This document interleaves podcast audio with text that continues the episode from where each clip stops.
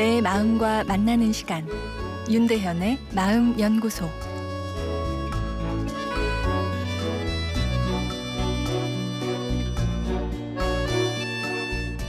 안녕하세요. 월요일 윤대현의 마음 연구소입니다.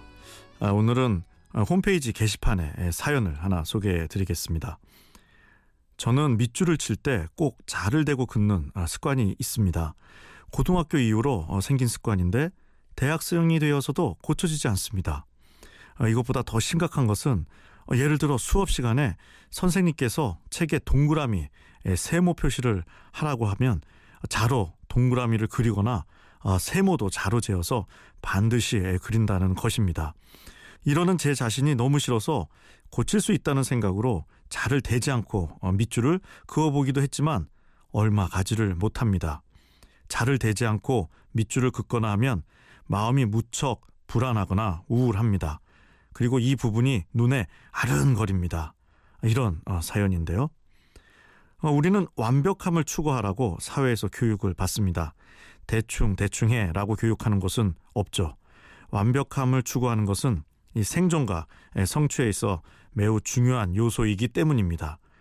자를 사용하여 정확하게 선을 그으려는 것은 내 마음에 있는 완벽함을 추구하는 경향이 행동으로 나타나는 것입니다.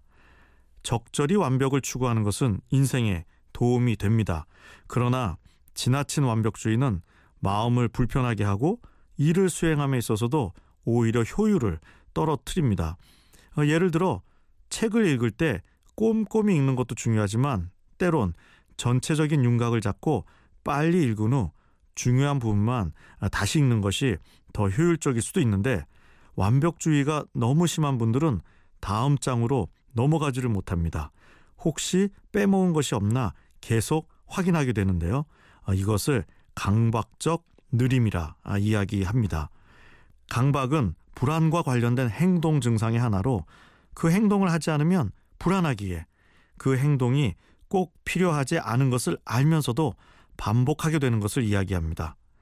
지나친 완벽함의 추구가 불안을 증폭시켜 그 불안을 막기 위한 강박 행동을 만들게 됩니다. 아, 이런 경우 강박 행동 자체와 싸우는 것보단 불안 자체를 어, 줄여야 하는데요. 내일 이어서 말씀드리겠습니다.